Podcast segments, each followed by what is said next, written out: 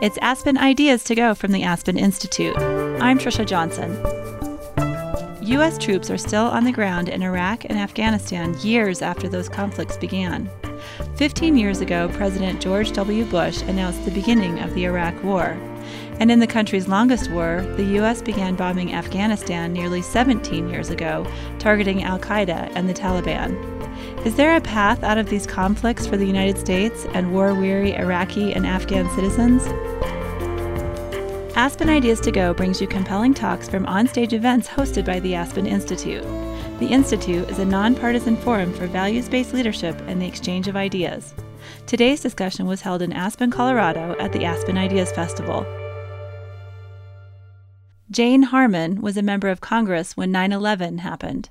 Afterward, she voted yes on authorizing the use of military force twice once in 2001 and again in 2002.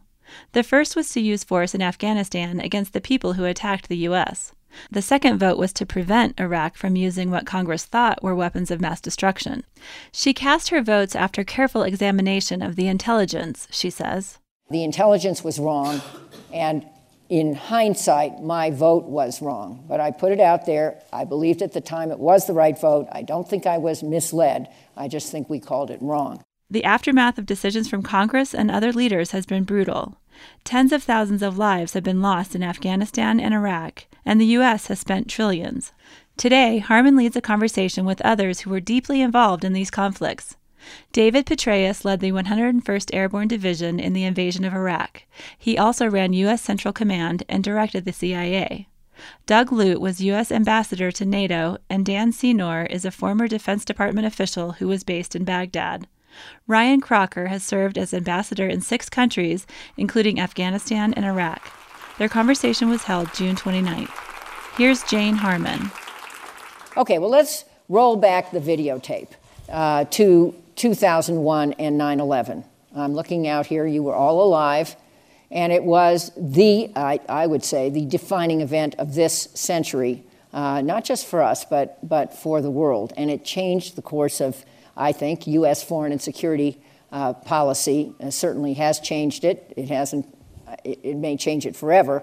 But let's go back to that. All of these people had jobs uh, in, in various security jobs. So maybe we should just talk about uh, what the mindset was after 9 11 as our country considered uh, under the administration of George W. Bush uh, entering into these two wars. Uh, maybe we'll start with Dave. Well, I was actually deployed uh, at that time in Bosnia, where I was not only the, the one star general in charge of operations for the stabilization force, but also the deputy commander of a clandestine joint task force that's now all known uh, that was doing the war criminal hunt. And with that, we had the largest, not just special operations, but the special mission unit uh, deployment in the world.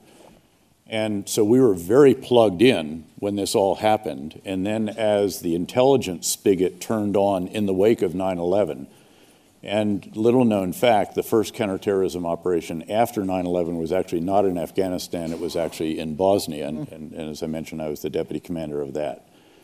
Um, we felt a sense of ticking time bomb scenario strategically in the wake of that. Uh, there was a sense that there's more to come, uh, that this was not just a one off, but that this was the first uh, action, the first operation of a campaign of terrorism that would target our country, our citizens, and our allies uh, around the world. And that was the context, of course, in which you voted, the Congress voted, the country reacted, and of course, President Bush made the first of a number of, of fateful decisions to, of course, deploy our forces to Afghanistan and to eliminate the sanctuary in which Al Qaeda had planned the 9 11 attacks, had conducted the initial training of the attackers, uh, all under the control of the Taliban when the Taliban controlled that portion of Afghanistan. And so that was the scenario. And it was, again, a very, very, uh, very, very difficult and a period of enormous, again, strategic apprehension on the part of those in the intelligence community and in the military. Well, that's the conversation about Afghanistan. Any, I, I doubt anyone disagrees on that, and we'll get into how these wars were prosecuted.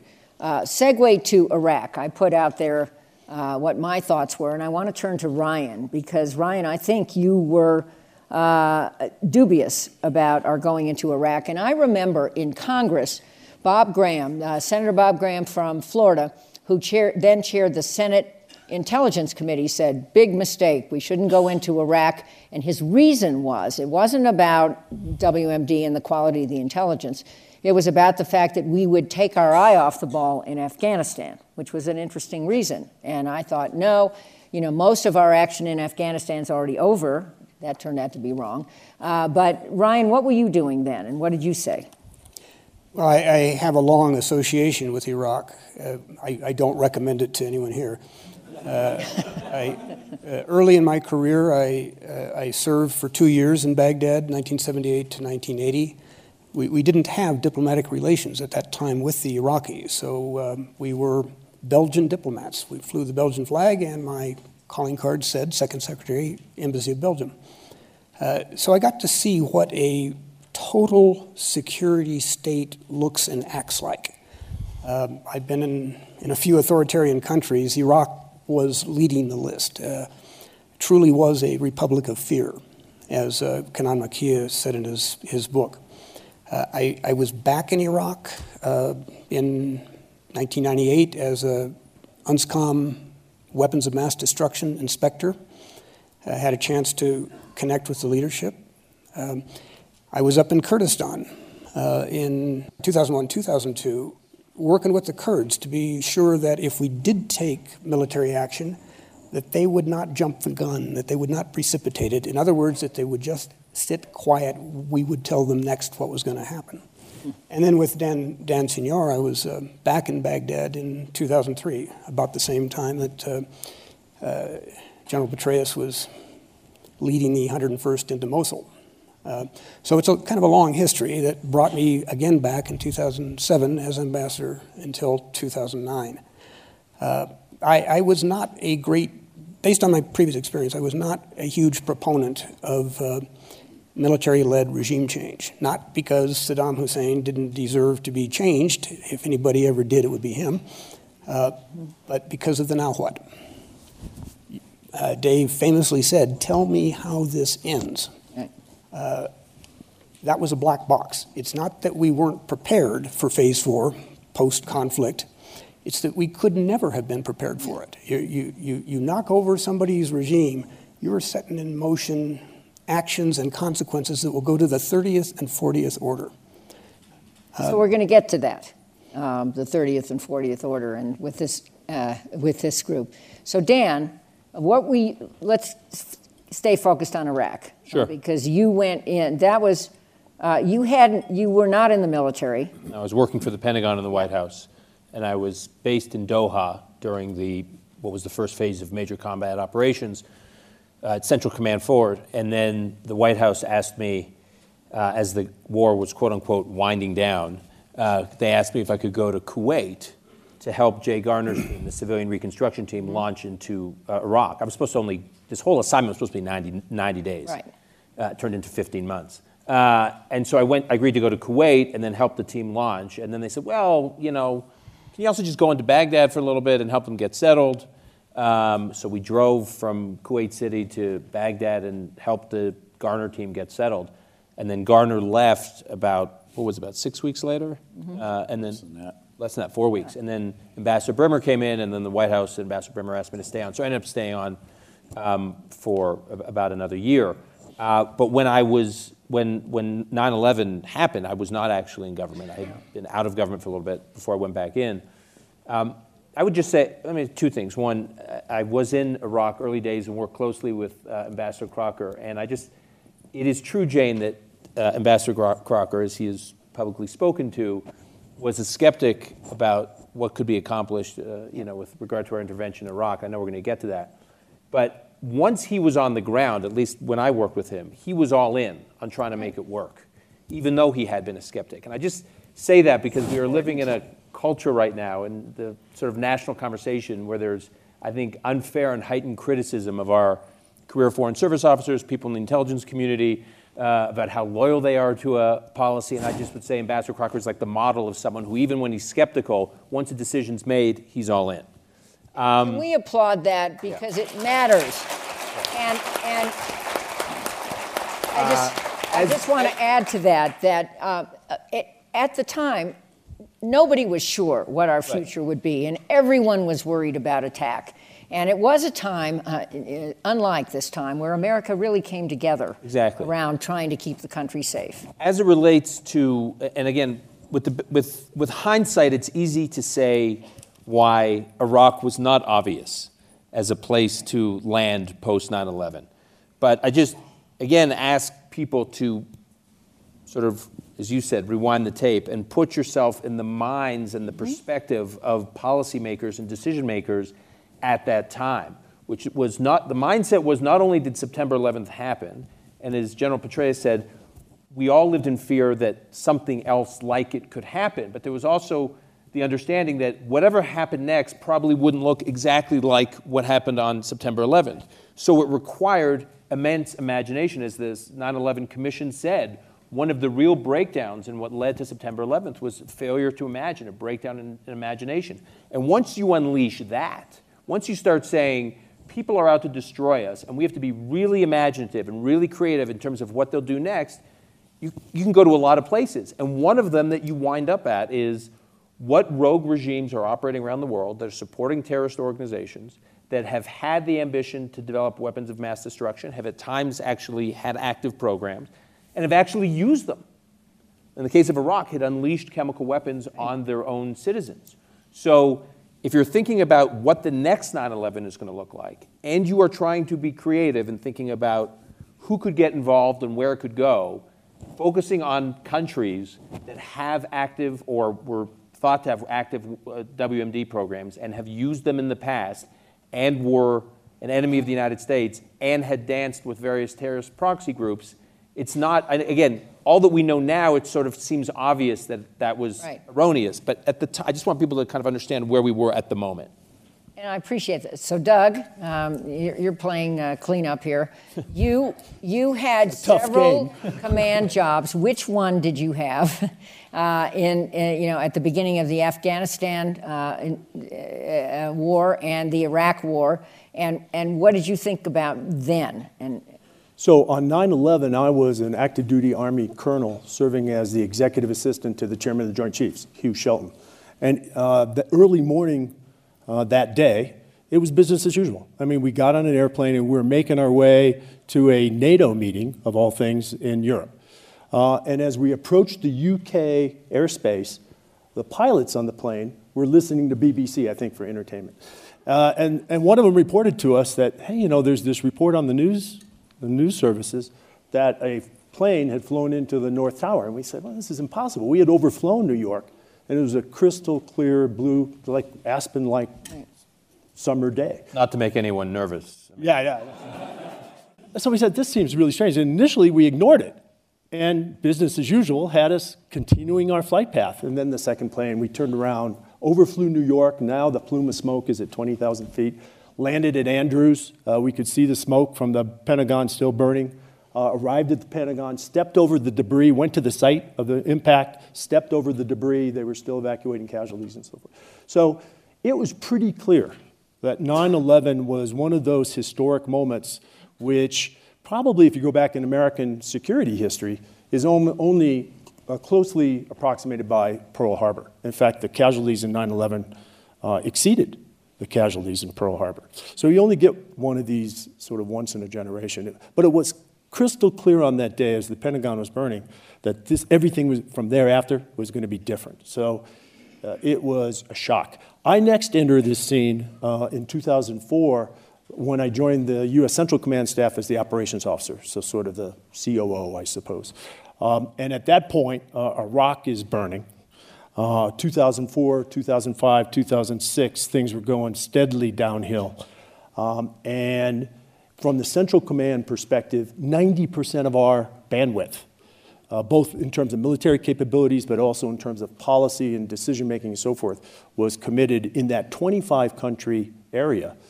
It was 90% committed to Iraq. So, so that's a short, the short, and maybe that's a segue into you know the we're going to get into all of, all of this stuff, but I, I just want to uh, ask you one more point, and that is you later became ambassador to NATO. NATO committed huge forces, and some, I mean, there, really was an international group in Afghanistan. How did that come about? Well, I think in the wake of 9 11, um, the international community rallied uh, to, uh, to America's support. I mean, this was, remember, it, weren't, it wasn't just Americans lost in 9 11. There were 10 or 20, 25 other countries who lost, uh, lost national citizens. Um, and there was this huge uh, swell of international support for the United States. It's very interesting. I mean, Vladimir Putin, I think, made the first uh, supportive phone call to the Oval Office in the wake of 9 11. Um, and I think the thing I take away from 9 11 and NATO is that it, it's a perfect example of why we maintain alliances like this. When something like 9 11 happens, or we confront some lesser crisis around the world, the place to start when the dust settles is with your closest allies. And it's much better to begin the reaction to 9 11 or any other problem with 28 like minded Democratic allies uh, as, we, as we do today. And that's why fundamentally we invest in these long term alliances. And they ended up serving with us uh, in uh, Afghanistan. To this day, there are 40 countries in the international coalition in Afghanistan. So that's the power of NATO. That's the power of our alliances.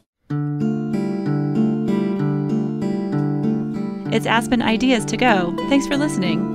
The speakers involved in today's talk about Iraq and Afghanistan have impressive resumes and interesting histories. Ryan Crocker was working in the U.S. Embassy in Beirut, Lebanon, when it was bombed in 1983. He was blown against a wall, but he and his wife, who also worked in the embassy, were able to escape. The blast killed 64 people. Crocker is now a diplomat in residence at Princeton University. Jane Harman, today's moderator, served nine terms in Congress. She's a Democrat from California. Doug Lute served in the administrations of President Obama and President Bush. For Bush, he was Deputy National Security Advisor to coordinate the wars in Iraq and Afghanistan. Dan Senor was Senior Advisor to Paul Ryan's 2012 campaign for Vice President. And David Petraeus served more than 37 years in the military. He commanded coalition forces in Iraq and Afghanistan. Now back to their conversation. Here's Jane Harman. I want to go to Dave and Ryan to talk about the prosecution of each war and the overlap. But before that, Dan, explain how the Coalition Provisional Authority uh, was stood up and what its uh, life, its short life, was like. Um, well, based on the planning for the what we call the post the post-war period, uh, there was an expectation that there would be a very light footprint uh, for the military. This is in Iraq. In Iraq, yeah. This is so for planning for you know 2003, 2004. There was supposed to be a very light footprint uh, for our forces, and we would have a, a administrator, civilian administrator there. That was basically just supposed to get the government, the Iraqi government, functioning. So the approach, as I think you know Ryan alluded to, was that we would just sort of decapitate the regime. So we kind of remove Saddam and his sons, and then the government would just sort of keep on functioning. And we would just help them, you know, we'd help facilitate that. And what we soon realized when, when we arrived there, so I got there uh, April 20th, I think, April 15th or April 20th of uh, 2003. Uh, what was, this was even before Ambassador Bremer arrived, what, what was soon obvious was A, I mean, to those of us on the ground at least, was the security footprint was totally insufficient. Given you can't, I mean, the society was like collapsing right, you know, before, right in front of our eyes. And, Ryan could speak more into how that happened and why we should have expected that to happen. But it was complete chaos. I mean, the ratio of troops in Baghdad at the time, and General Petraeus could, could probably give a more accurate number, but I remember it was approximately something like, for the local population relative to U.S. forces or coalition forces, was about 700 to 1, which is like nothing. I mean, 700 Iraqis for every coalition force member, which, if you look at the history of successful occupations over the previous half century, the, the numbers were a fraction of that. So we were, our forces were, for no fault of their own, just it was a light footprint, were invisible. It was total chaos, it was anarchy, and there was, there was a sense that no one was in charge. And on the political front, or on the civilian administrative side, uh, we, the U.S. government had been wrong, that the government just could just sort of keep functioning. We can get into why, what errors were made in that regard.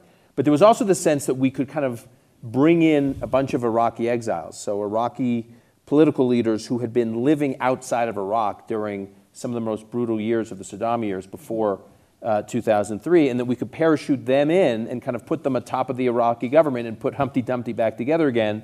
And it would require a very light uh, footprint on the civilian side, too. That was also wrong. And, uh, and so we gradually, the US government, gradually beefed up the civilian presence. So what was the, originally the Garner team, which was a very light footprint, turned into the Coalition Provisional Authority, which basically became, became a civilian governing authority, albeit run by foreigners, running daily governmental functions and operations in Iraq until we could stand up a government. That was what our job was on the civilian side cobble together political leadership, try to get the ministries uh, working, try to get the government functioning, try to get essential services like electricity working.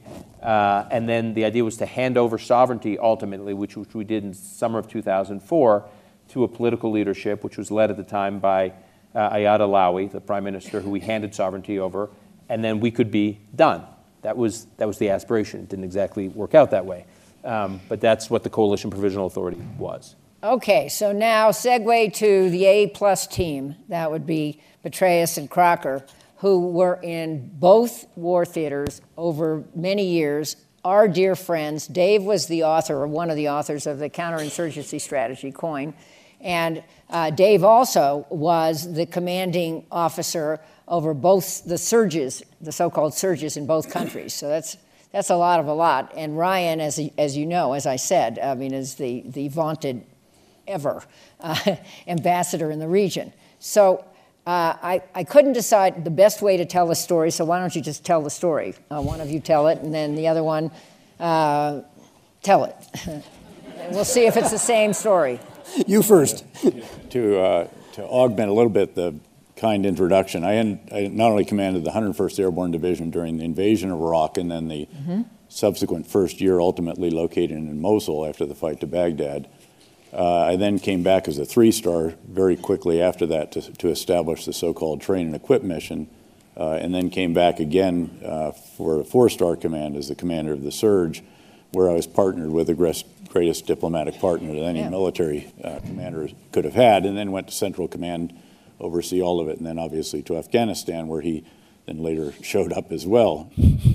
You know, he and I just kept showing up in one of the great tag teams in all history. Um, what I would like to do, though, I think, is is just start by noting that I think there were three huge lessons from the first year in Iraq, uh, and to offer those, and I'll, I'll lead into those by recalling that number one, when I'd been asked about the plan uh, several months earlier when I happened to be in the Pentagon by a guy named General Jack Keane, big mentor of mine, Vice Chief of Staff of the Army at the time, I said, Well, boss, I fear that we may be too light if they fight, i.e., not enough troops, mm-hmm. if they actually put up serious resistance. And they did for a bit, and it was a little bit, it was much more dicier than people recall. And these um, thunder runs were incredibly risky. Uh, it pulled it off, but it it, it worked. But it brought about the collapse of a regime and then really became true what I said next, which was, I believe, will be too light if they collapse. And that was where Dan was just reflecting. Right. So, on the eve of the invasion, uh, we were called back into uh, Kuwait City to the location where the headquarters was. Uh, and it was sort of a final get together with the commanders. Again, I'm just a two star at the time. There was a three star commander and then another three star who was his boss.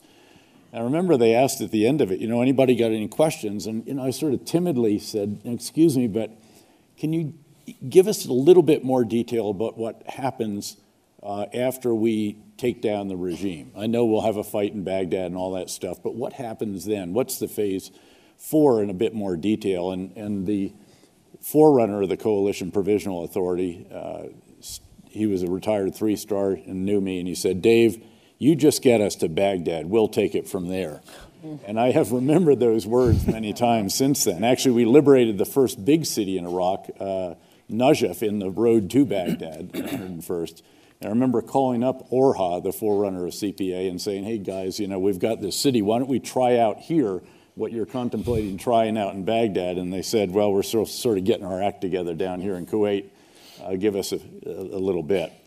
Now, as I looked back on that first year, um, it occurred to me that there are three, again, massive lessons out of this. Um, the first is that you should really understand a country in enormous detail with great rigorous uh, analytical understanding before you invade it. Uh, and raise your hand if you disagree with that. And, There's a deep insight. And that, I don't see enough of you taking notes. Yeah, exactly. and that in particular, you should have a real sense of what happens, obviously, should you take down the regime that is holding a, a multi ethnic, multi sectarian, uh, multi tribe uh, country together. That's number one. Um, you know, again, it sounds pretty obvious now, but, but the truth is that it sure wasn't obvious at the time. Um, second is that you should then use existing organizations, not pick up teams. With great respect to great, great Americans like Dan, who answered the call and went in to serve in the Coalition Provisional Authority, we should have just established an embassy right away, which we ultimately did 15 months after the invasion, but it should have been, or 18 months even we should have done that right away. Tie it into a structure that actually has policies, procedures, funding lines, lawyers, you know, all the rest of this. And then do the same thing we built up. There was a makeshift engineering unit. Why don't you just use the Army Corps of Engineers? There was a contracting unit. Why don't you use, take your pick, Defense Contracting Agency, Army? But use existing structures and build on them rather than trying to invent something from scratch especially if you're going to rotate people through. Dan was a hero to stay for an entire, you know, the entire duration of this thing, but most people were cycling through every three months, which was entirely unworkable. And then the third is that you should ask the following question, which was always on the wall of my operations centers in the two, three, four, multiple four star commands, a question that asked Will this operation take more bad guys off the street than it creates by its conduct? and the same applies to policies. Mm-hmm. And the fact is that firing the military, the Iraqi military, without telling them what their future was, and you, yes, you had to do demobilization, disarmament, reintegration, DDR, and so forth, but you've got to tell them what their future is, or understandably, they're going to be out demonstrating in the streets. And we had five very, very bloody months before the CPA finally recognized that we needed to give them stipends, but by then the damage was done. And these are individuals, hundreds of thousands of them, of course, who all had military training and weapons at home. And then the second one was, of course, de-Baathification without an agreed policy of reconciliation. No question you needed to take down the Baath level one, two, three, even. But when you get to level four, this is tens of thousands of Iraqis who are running the country. We had 120 tenured professors in Mosul University, which we were trying to stand back up and this just cut the knees out. Now, I was able to get a, a special exemption from Ambassador Bremer for Mosul and the area for which we were responsible to allow a reconciliation process, but ultimately it wasn't supported in Baghdad by the Iraqis. And again, you needed to have a reconciliation process before you throw tens of thousands of people out of their job and give them an incentive to oppose the new Iraq rather than to support it which is the ultimate uh, bad idea if you're eventually going to conduct a counterinsurgency. Obviously, over the subsequent years, um, you know, again, many spent four years total there before, again, including the uh, 19 and a half months that we were together uh, during the surge. Uh, and the surge, again, keep in mind that mattered most was which, not the surge of forces, surge in Iraq, uh, and it was not the additional forces, it was the ideas. And these ideas were 180 degrees different from what we were implementing before, and 180 degrees different than what President Bush agreed to do with Prime Minister Maliki just a month and a half or so before the implementation of the surge. Uh, so instead of consolidating on big bases, getting out of the faces of the people as it was put, we went back into the neighborhoods because that's the only way you can secure the people is by living with them. We, we uh, took back control from the Iraqis instead of handing it off. We reconciled with insurgents instead of thinking that you could kill or capture your way out of an industrial strength insurgency, although we did a lot of killing and capturing of the so called irreconcilables, the leaders of this.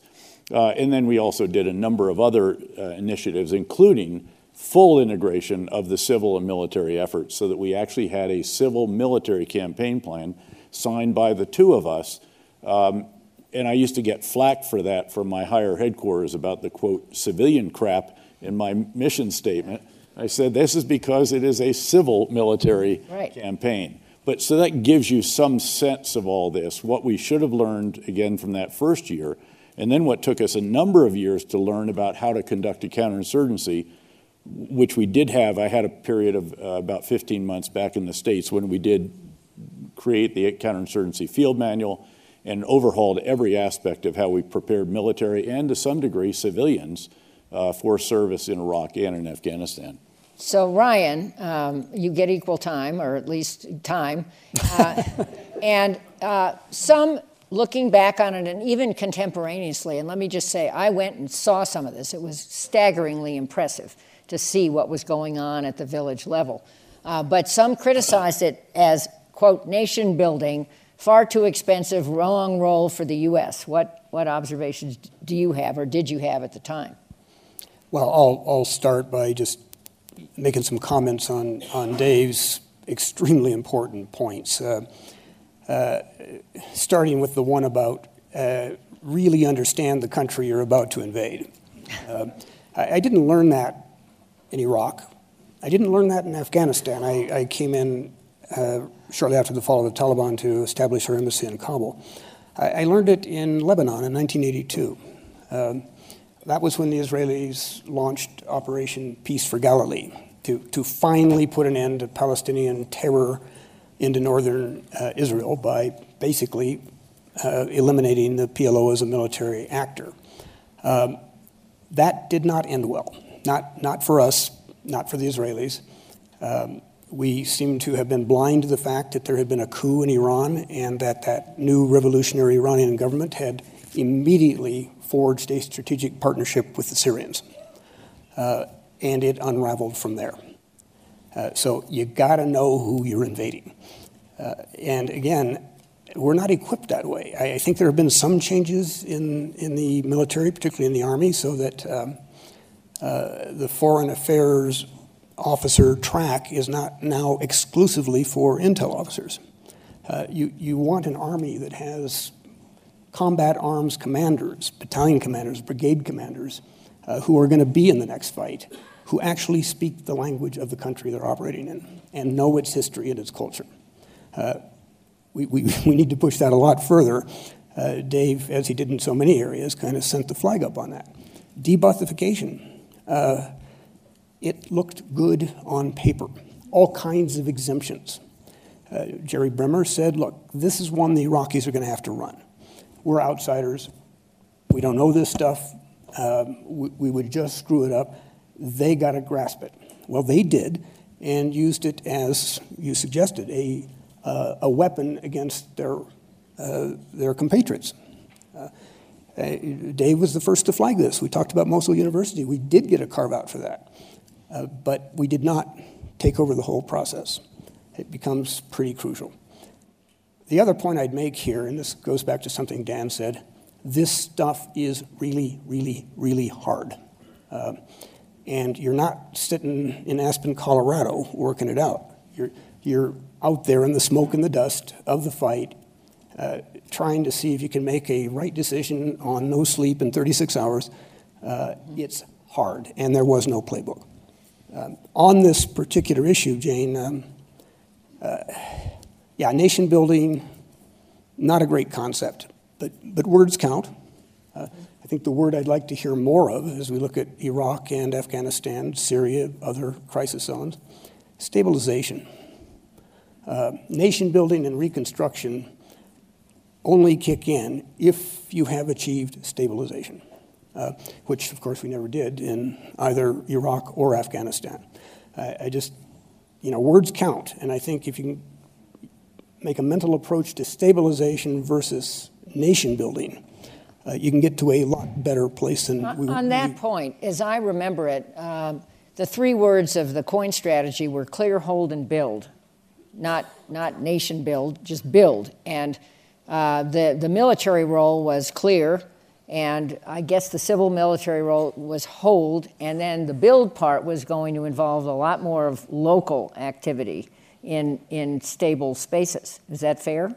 Yeah, but we ended up doing almost all of it. We ended up doing it our, with the military, right? Because that was the clear capacity. Hold, clear hold, build, and transition.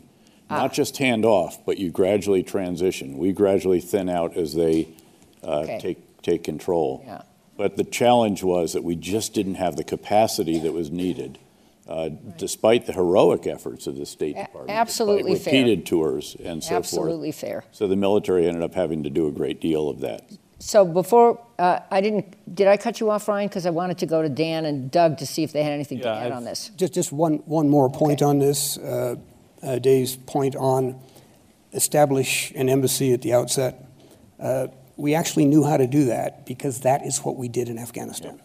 Uh, I was the one who went out there and ran the flag up for the first time. Uh, we were an embassy from day one. Uh, would it have worked that well in Iraq? Definitely would have been a different story, probably a much harder story. But I, I guess I'm making this point to suggest there are all kinds of lessons out there based on precedent. Uh, things you don't want to do and things maybe you do want to do. I don't recall anybody talking about the, the Afghan model for Iraq. I would Yeah. just make two quick points. One, I remember soon after Ambassador Bremer had arrived, so this is sort of like late 2003, early 2004, he was on a uh, he was having a phone conversation with Vice President Cheney, who was asking how Bremer thought things were going, and he said, "Mr. Vice President, I think we have the worst of both worlds. We have an ineffective occupation." And what he meant by that was, i- if you're going to actually occupy, we can come up with you for stabilization, but it was an occupation. If you were going to occupy, you better do it well. Because if you don't do it well, in other words, the Iraqis would, he believed, tolerate the, the sort of unpleasant optics of occupation if it meant stabilization, if it meant security. It was a pathway to transition. But the, but the worst was to have all the heavy optics and, and, and sort of equipment of occupation and total chaos and incompetence. Can That I- was, that, was, that was like the ultimate humiliation. Can I just ask you a question there? I remember going to Iraq uh, very early on after the CPA had been stood up. Jerry Bremer was there, and he was very confident that in a few weeks the electricity would be on, back on for the whole country, oil would flow, and the oil would pay for our temporary short term occupation and victory. Right. Well, no, no, no. He was not. He did believe we had a path. I mean, if you really want to get granular, we can. Uh, he did believe there was a pathway to restoring electricity, not to pre-war levels, but to something that was more manageable. He was. He did not believe that the oil revenues were going to pay for what lay ahead. Um, I, I'll, I'll say just one other point on the decisions around de-Baathification and disbanding the um, Iraqi army. Uh, again, I agree, especially with what Ryan just said about, about the massive mistake. If we were going to depacify, to just sort of hand it over to the Iraqis. And as, as he said, there were all these political vendettas that were being played out through de-Baathification. Um, but again, we were extremely short staffed. Uh, very few of us, including Ambassador Bremer, were, were ever involved with the pre war planning. It's not, as General Petraeus says, it's not like we were all involved before to plan for this period. We were all being parachuted in in a very chaotic, or a lot of us, in a very chaotic uh, situation, and didn't have the analytical uh, capabilities and understanding that, um, that Ryan said should sort of undergird any kind of this uh, kind of project. Um, and we were just making decisions in a massive vacuum under incredible pressure and total exhaustion. So, when the leadership, the political leadership of the Kurds, say to us, which they did, if you remobilize, if you bring back into power the leadership of the Iraqi army, of Saddam's army, we will secede. If, when the Shiite leadership said to us, which represented the overwhelming majority of the population, the Shiite political leadership said to us, if you don't de-Baathify and if you bring back Saddam's generals, we will be in open revolt against the U.S. efforts here. That would be the majority of the population. And they had reasons to distrust us because in the first Gulf War, they believed, rightly so, that we encouraged them, the Shiites, to rise up against uh, Saddam, and then we weren't there to back them up, and they got crushed. So they, were, they, they came into our arrival the second time with great distrust. So you know, we're like drinking out of a fire hose trying to make these decisions and trying to hold everything together. And we're thinking, wow, if we lose the Kurds and we lose the Shiites, we lose the country. So we got to be overly, I would, we got to be responsive. I could argue we're being overly responsive, and, and we lack that capability that you speak to. But in retrospect, it, it, I understand why these mistakes were mistakes. In real time, right. keep in mind, this is April, May, June 2003. The regime had just collapsed. It was not as clear cut. Right. And I actually interject something here because there was. Right. And then Doug. One of the challenges, candidly, was that when Ambassador Bremer arrived, some of us had been on the ground for two months. I mean, we actually now knew mm-hmm. something about yeah. Iraq.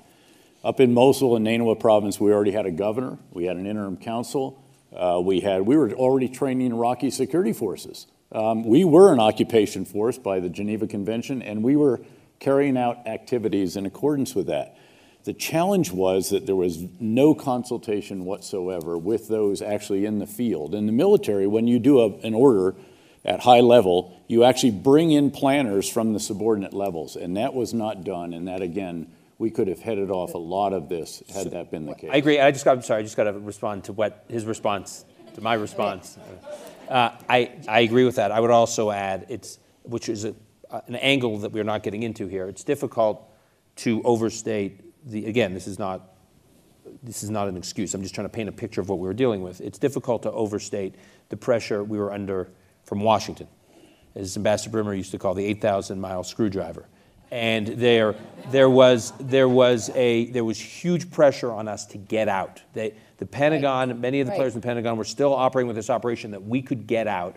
We could hand authority over to Ahmed Chalabi and a few other exiles and be done with it. So, so I think we've so capably demonstrated. Right. Sorry? Yeah. We, we have, we have capably demonstrated Dave's first move. lesson, right?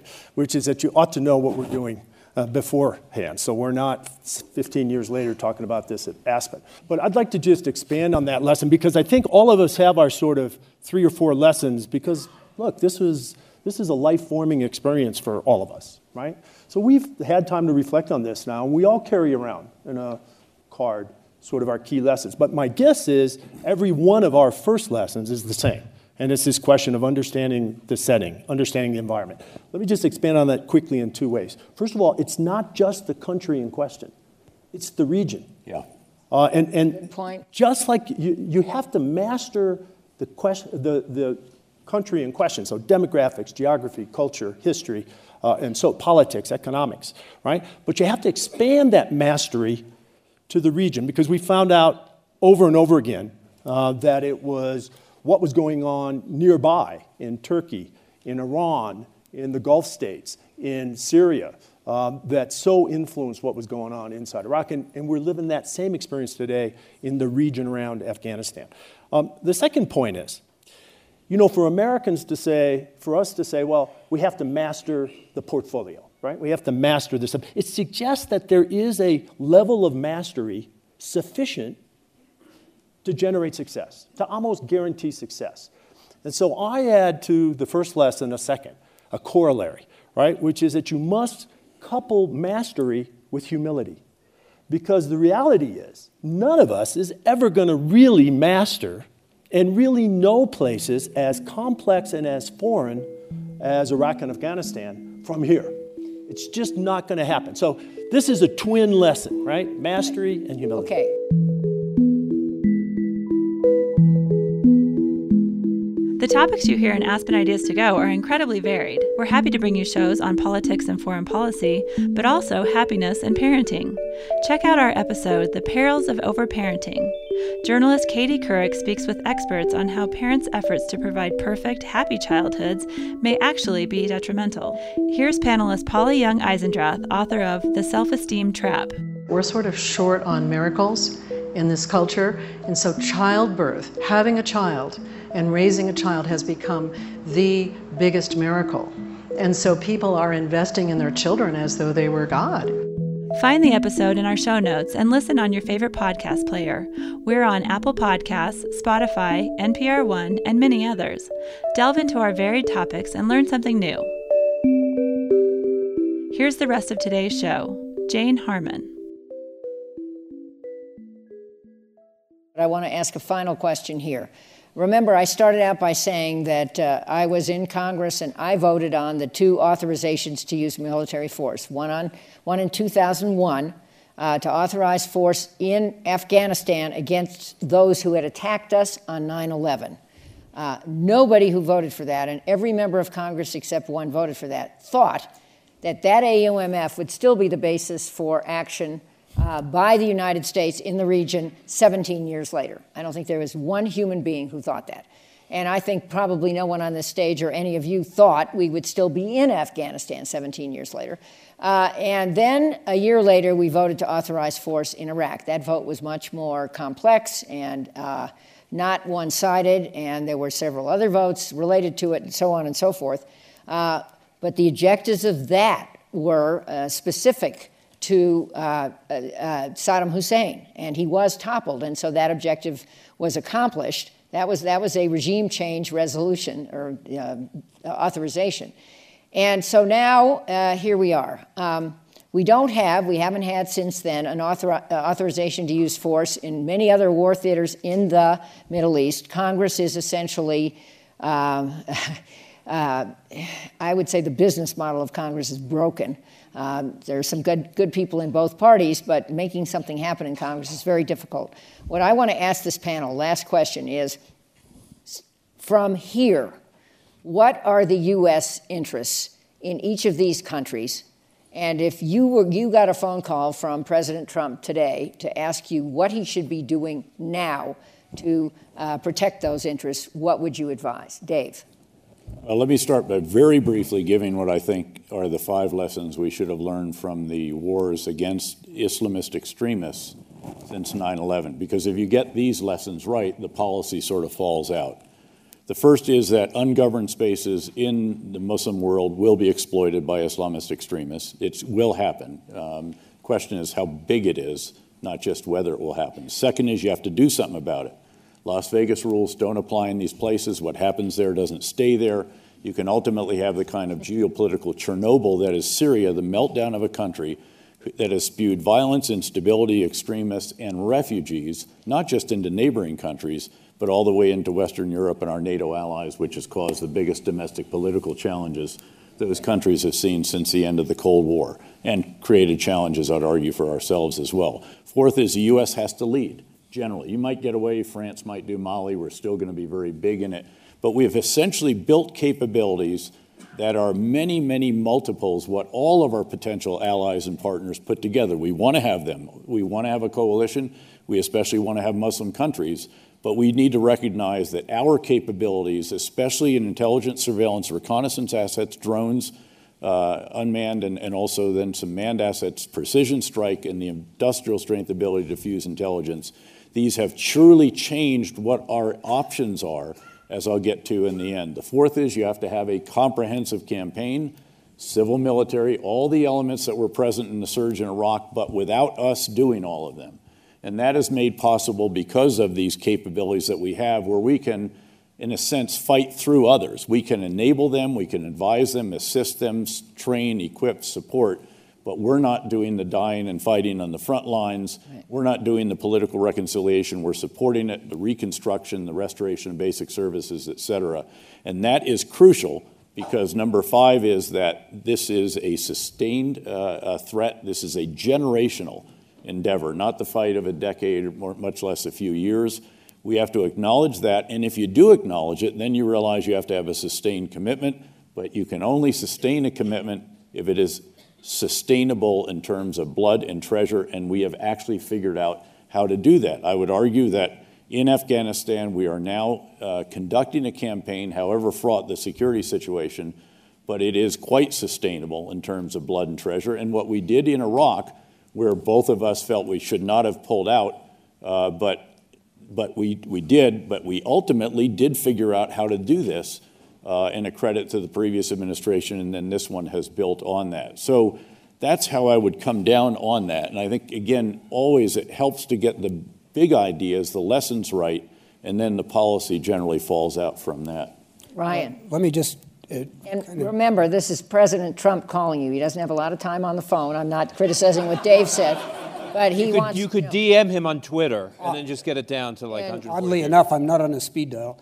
Uh, so I, I just building on what Dave said, um, I, I would distill that into one fundamental point: uh, Is the United States of America prepared to continue its global leadership role established after World War II? Uh, the anecdotal information out there is no. Um, but it didn't start with Trump. That backing away started with President Obama. Uh, you look at the, you mentioned refugees. You look at that. We chose not to lead uh, in the refugee crisis.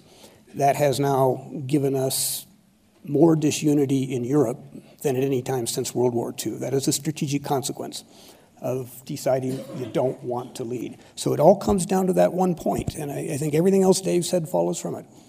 Is the United States prepared to continue that leadership role or not? Because if you are, all of the rest of this kicks in. We can figure out how to do it. So, what's your advice to Trump? Lead. Lead. you know, I, I would actually, I'm very critical of a lot of things the administration has done. Uh, I will say on this particular issue, on Iraq, if you look at Trump's, President Trump's rhetoric during the campaign, which was basically, it's a disaster, it was always going to be a disaster, it will always be a disaster, we're getting out.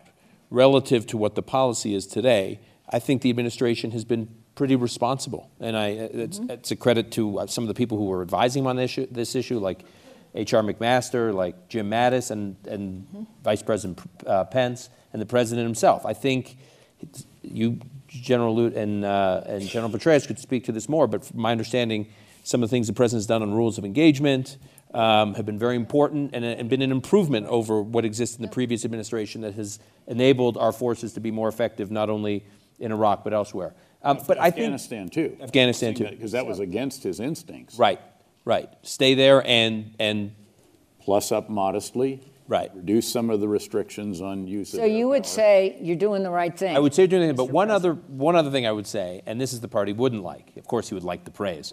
Uh, the part that he wouldn't like, just picking up uh, on what uh, uh, Dave and Ryan said, this issue about ungoverned space. I mean, to me, that's like the game, right? If you have collapsed states and this ungoverned space, you can. It's, it's like as certain as night follows day. There will be chaos, and bad actors will seize on filling the vacuum and capitalizing on the chaos. So it's not just what will happen in Iraq if we have a failed state there, which, if you look at the most recent election, we could have. You could have a total government collapse there. But are we resourced to deal with these stabilization mm-hmm. situations in these ungoverned spaces when they pop up? Iraq, you know, you know, Iraq we actually knew was coming, you could argue. We should have known it was coming.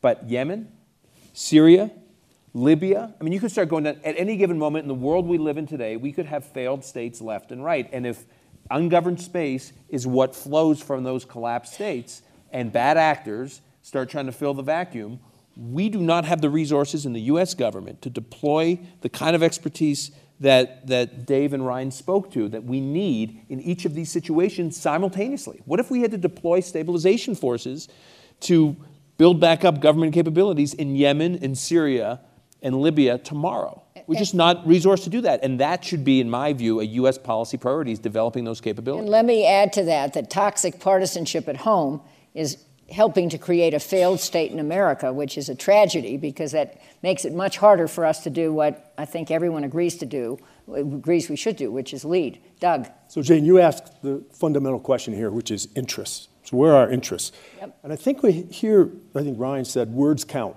And there's a difference between important interests, and we have important interests virtually globally. Uh, and most of those interests, though, are interests in stabilizing unstable situations, right? But we have vital national interests in only a few places, I would argue. Uh, and I think vital national interests initially took us to Iraq and Afghanistan because of the potential connection between the worst things that could actually happen to us. That's vital, right? So this is global, trans, transnational, global reach terrorism, extremists, potentially with weapons of mass destruction. I mean, the combination of transnational extremists with weapons of mass destruction took us to both places, okay?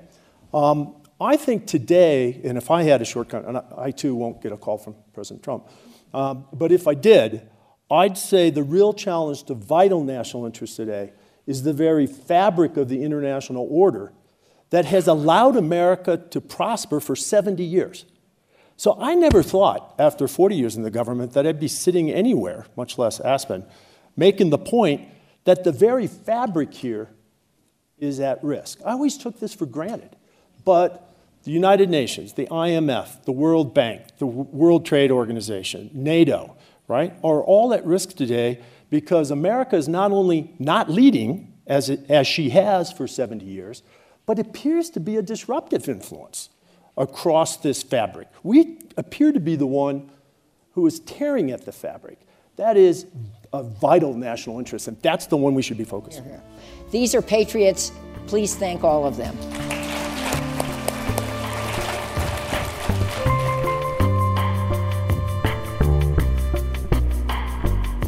Jane Harman is president and CEO of the Woodrow Wilson Center. She's also an Aspen Institute trustee.